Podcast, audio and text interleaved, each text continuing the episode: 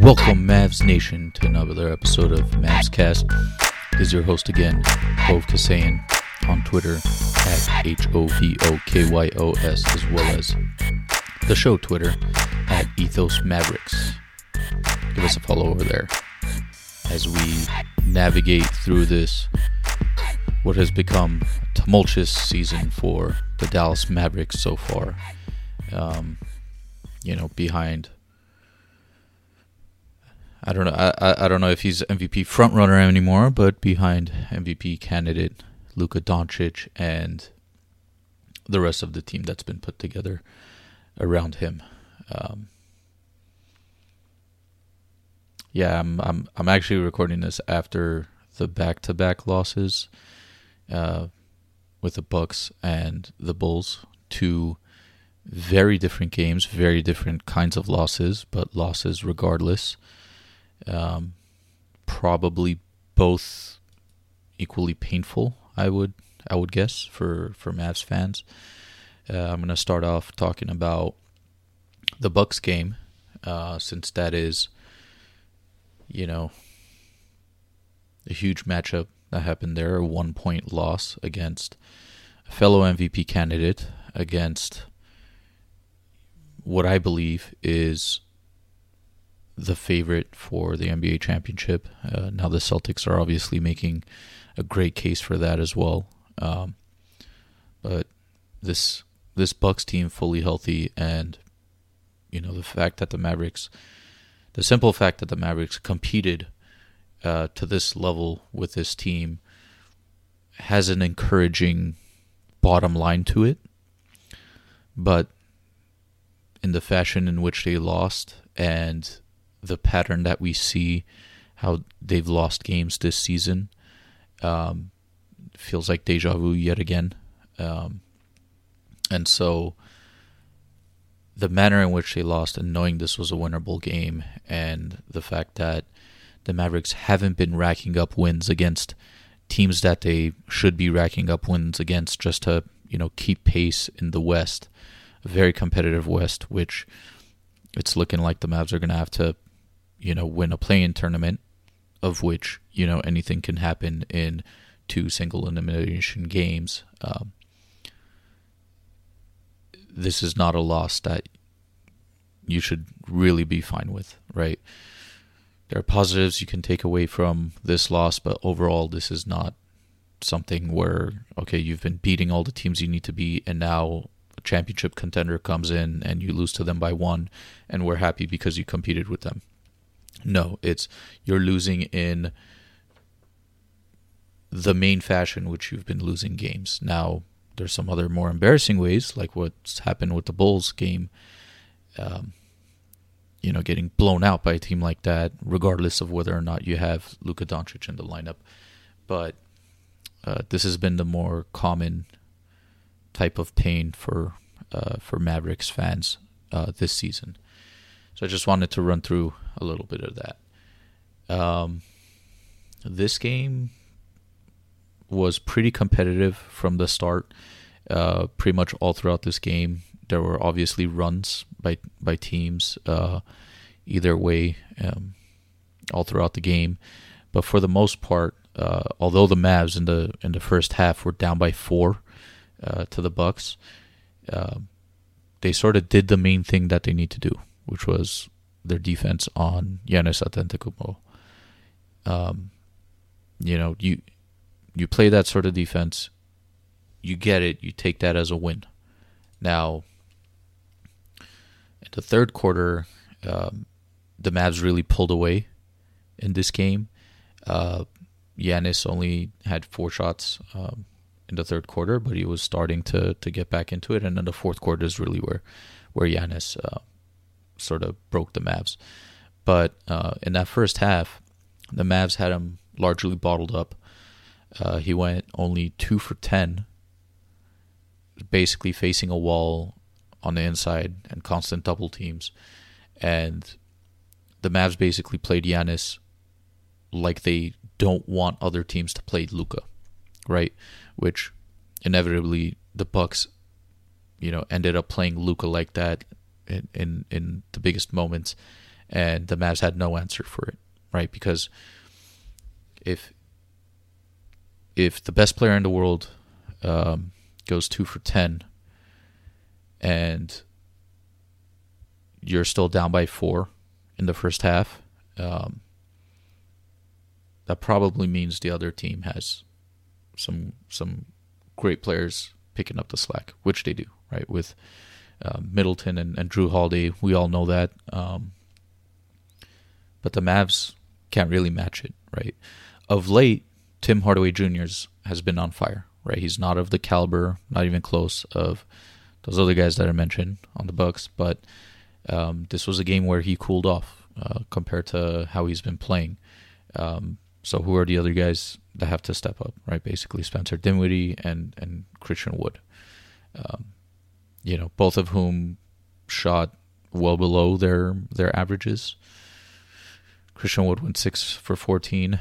Um, Spencer only um, five of thirteen. But um, but yeah, it's it, it's one of those things where the Mavs sort of did what they, the main thing that they had to do defensively.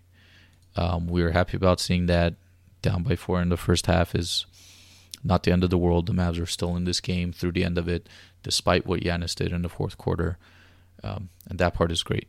Now there are parts of it where it has nothing to do with the Bucks that the Mavs pretty much threw the game away or basically played right into uh, the Bucks stopping them, right?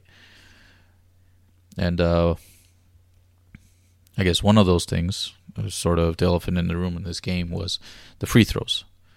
10 for four, uh, 10 for 24, sorry, for the game. The worst free throw percent as a team in this franchise's history for about 20 years. 20 plus years, I think the stat was that I read um, in the early 2000s. 41.7% uh, free throws on 24 free throws. And I think that was the lowest for for a game over 20 free throws attempted um, in the Mavs franchise in that period of time. These free throw misses were pretty shocking, like particularly at the end of the game uh, when the Mavs really, um, really when you're watching the game, you're thinking, how are the Mavs going to lose this? Uh, how how are the Mavs going to you know, blow this one again because I'm sure that's on everyone's mind that at the end of the day it's going to come down to a step back Luka three from the left wing. Um, even if the Mavs are up by uh, what would have been a comfortable margin uh, by other teams, and that's sort of how it happened, right? Um, so we focus on the free throws not only because of how abysmal they are, but it's not just one game, right? this team's free throw shooting.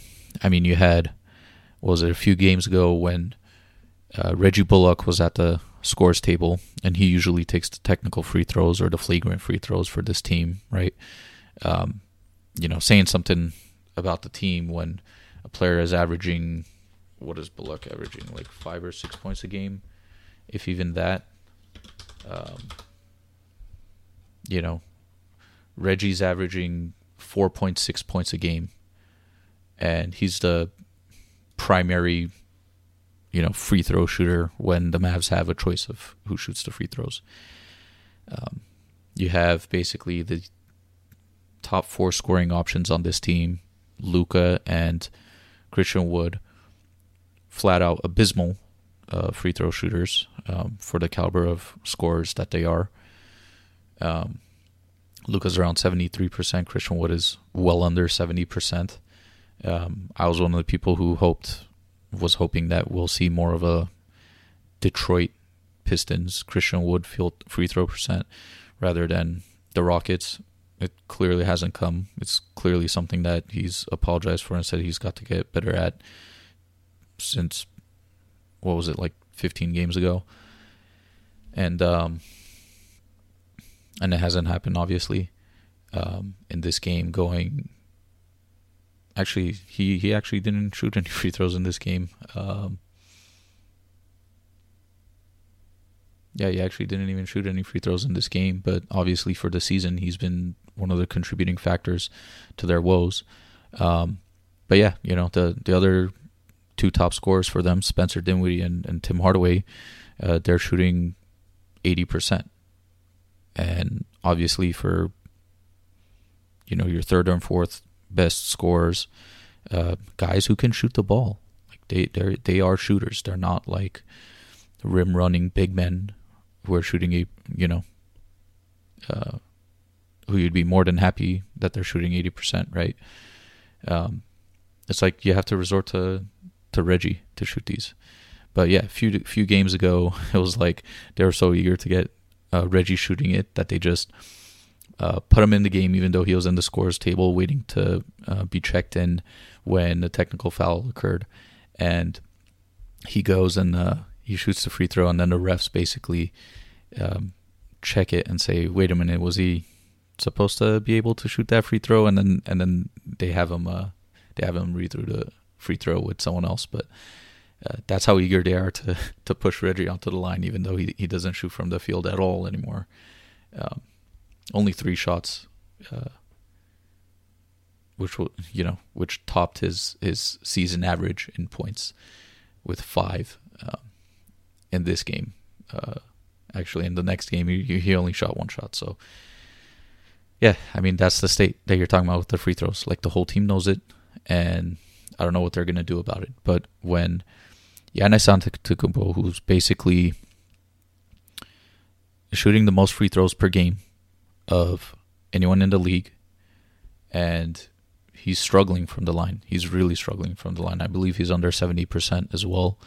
And, you know, like if you look at fantasy rankings with with Giannis's uh, uh, Giannis's stats, basically getting 32 points a game, 11 rebounds, five and a half assists with a steal, a block, a three pointer, and and 55% shooting per game.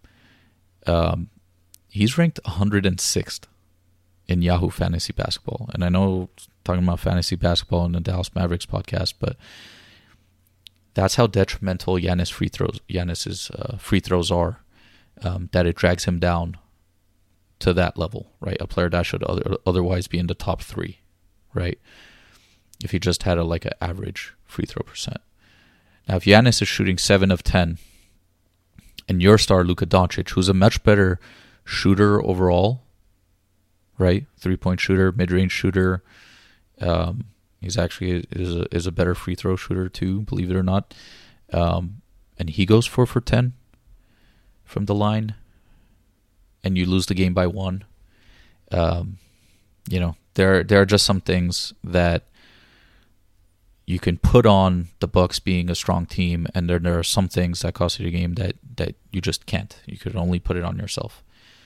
So, so yeah, I think I've talked enough about about the free throw situation, but um, uh, I did mention Tim Hardaway cooled off after his white hot streak. He's not a player that that this team should be relying on that heavily to generate the offense. To where if he goes three for nine in a game, um, I don't think the blame should be on him, uh, considering how much he's, you know, revived his game uh, from basically to the point where a lot of Mavs fans were just saying just trade him because of his contract. Um, basically saying he's just coming off the bench uh, in lieu of Reggie Bullock, uh, just because of you know the rest of the season that that Reggie had after after Tim went down last year and I had never written him off from there. I don't think his defense is as bad or as much of a liability as some people made it out to be. Um, his streaky shooting is obviously a, a big, uh, you know, a big thing for him that that people talk about, but it's something that I think this team clearly needs. And some games he is going to go three for nine. Um, that's fine. I'm completely patient with all of that um, in a game where they lost by one. I think that aspect of it is fine. It's going to happen, and in another game, they could have won this game with him only going for three for nine, and all would have been great. What isn't fine is he went over for 3 from the free throw line himself, right? Dorian Finney Smith went 0 for 2. Um, Christian Wood didn't even shoot a free throw, right? This all obviously contributed to um, to what happened with the Mavs. The other thing um, I mentioned a little bit was was Giannis in the fourth, right? they conceded five of six um, shots to to Giannis. He basically um, tore them up in the fourth quarter. He went five for five from the line himself. So if you take out the fourth quarter, he actually went two for five from the line. Um, so yeah, basically Giannis did what Luka didn't do, and and that's the team that that uh, came out on top. But um, at the end of the game, they still had a chance to win this. And last play of the game, I guess you could say last two plays of the game, um, which combined are the last possession of the game, was when um, Mavs get a rebound, take it down with seven seconds on the clock, and of course, you know what's going to happen. They didn't have a chance to drop the play um, in that scenario, so Luka's going to go to the to the left wing, and you know cross someone over and and attempt a you know step back three, whether or not his opponent got crossed over or not, right? Which is fine. They've lost more games than they've won that way, but what else are you going to do, right, with this offense? Um, I assume there are other things you can do, but this is something that some of the time you're going to try this and you're going to be happy you tried it, right? But the Bucks, obviously, a smart team that they are with the smart players that they have and the smart defensive coach that they have, um, recognize this and essentially camped uh, Brook Lopez in Luka's spot. Um, actually, before that was uh, who was it? There was one of the guards was there and then there was some screen action going on to try to get Luka there, and and Brook fought through it and, and basically stood his ground over there, which basically makes it impossible for for Luka to take that shot, especially since he also has Jrue Holiday on him. Jrue pokes the ball out. Uh, the ball stays with the Mavs with about two seconds left. Um, Mavs now have a chance to drop a play, and they come out of it basically with uh, with Brook actually doing some uh, some dancing and some trying to spook the the inbounder. Um, some funny stuff going on over there, but of course the ball just goes to to Luka in the same spot. He tries to get to the same spot. Brook is standing there again, um, like a pillar in this spot, saying, "You're not going to shoot it from here." And uh, with with Jrue Holiday draped all over him, he tries to step back from a lot further out. Right, it has basically no chance of going in.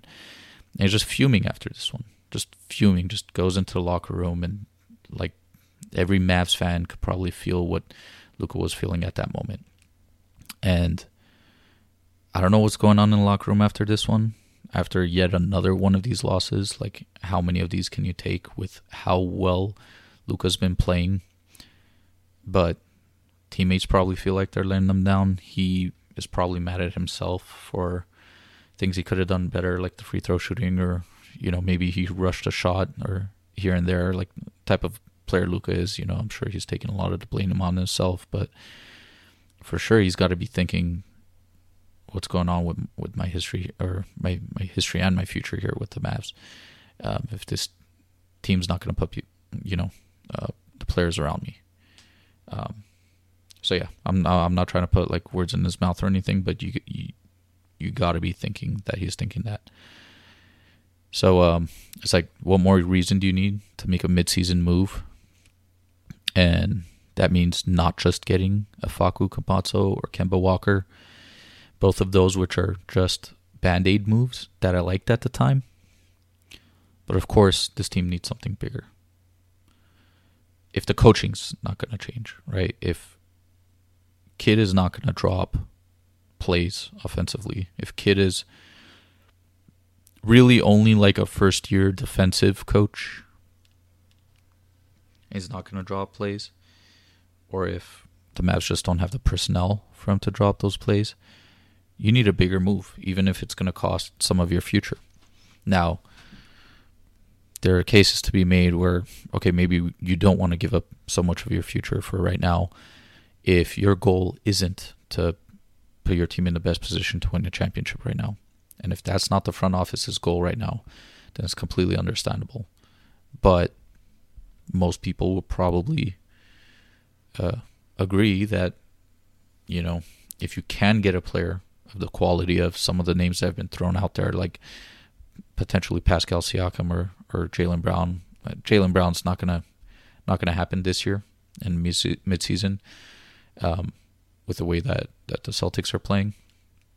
But um, you know, if if you are going to go after a player like that, if you are going to be able to get a player like that, it could really change um, the complete perception that we've been having because of all these close games. You're you're going to assume you're going to you're going to win those, at least a good share of those, and and recover the season and become one of the favorites um, to go. Or you can go for someone a little bit less of a top star like um, like a Miles Turner, um, which more necessitates that you get him a longer term. Um, sign him to a friendly extension, and I don't know what sort of extension he would sign, even in Dallas. Um, you know, even with him coming home, I'm sure he wants to uh, play for the Mavs in some capacity. Um, maybe wants to play for some other teams more, but I'm sure he'd be fine playing with the Mavs. Now, I don't know how much of a discount he'd be willing to give the Mavs for that, especially with the way he's been playing. His market's going to be pretty high despite his injury history. But um, but yeah, it's it's you got to have like a non band aid move happen in this uh, this season before the trade deadline. Um, and I'm talking about the Bucks game, but especially after seeing the Bulls game the following day. Uh, McGee has been a failure of an ad, failure of a pickup.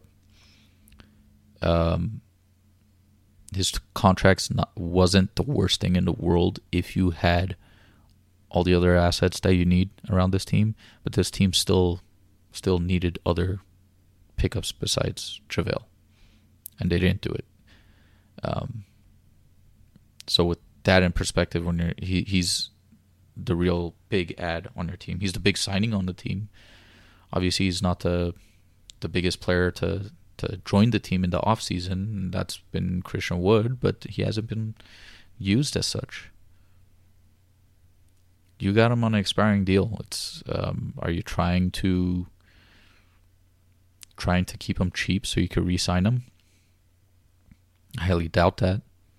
I highly doubt he's going to want to come back to this team unless anything seriously changes. And even if it does, I still doubt that he's going to come back to this team, especially if Jason Kidd is is leading it.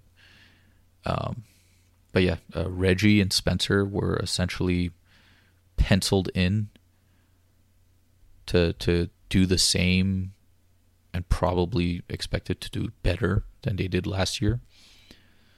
That was a mistake, right? Um, they're good players. They're good players, but I think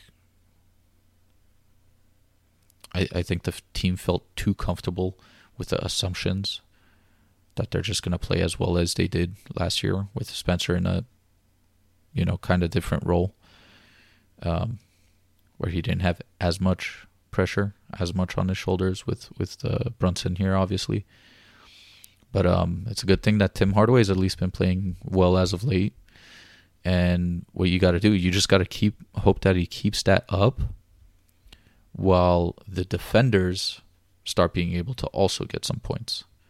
talking about Dorian, talking about Reggie, talking about Maxi. Right? You want multiple of these players to hit at the same time. You don't need all of them to to be on streaks together. Uh, but you need at least like three of them to be playing well in a game to you know to to win it. Essentially, like Luka's Luka, like yeah, we could talk about some some games his free throws are going to go in, some some games they're not. But for the most part, it's like he he's a constant. Obviously, um, you need either one of Spencer or Wood um, to pitch in, and then also in addition, you need like two or three of, um, you know, Josh, Dorian, Reggie, and Maxi. Um, or maybe like another surprise guy like like Bertans to pitch in. Those are sort of like the the two main things that you need. You need one of your, you know, Luka's uh, quote unquote co-stars to play well on any given game. You need Spencer and Christian to not both have bad games, and then you need like two of your role players to have good games. That's basically what it comes down to, whether this team wins or loses.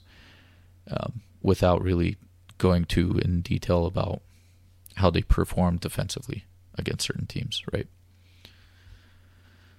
So yeah, um, that's all I have for the Bucks matchup now. Um, I'm gonna put out another one uh, shortly after this.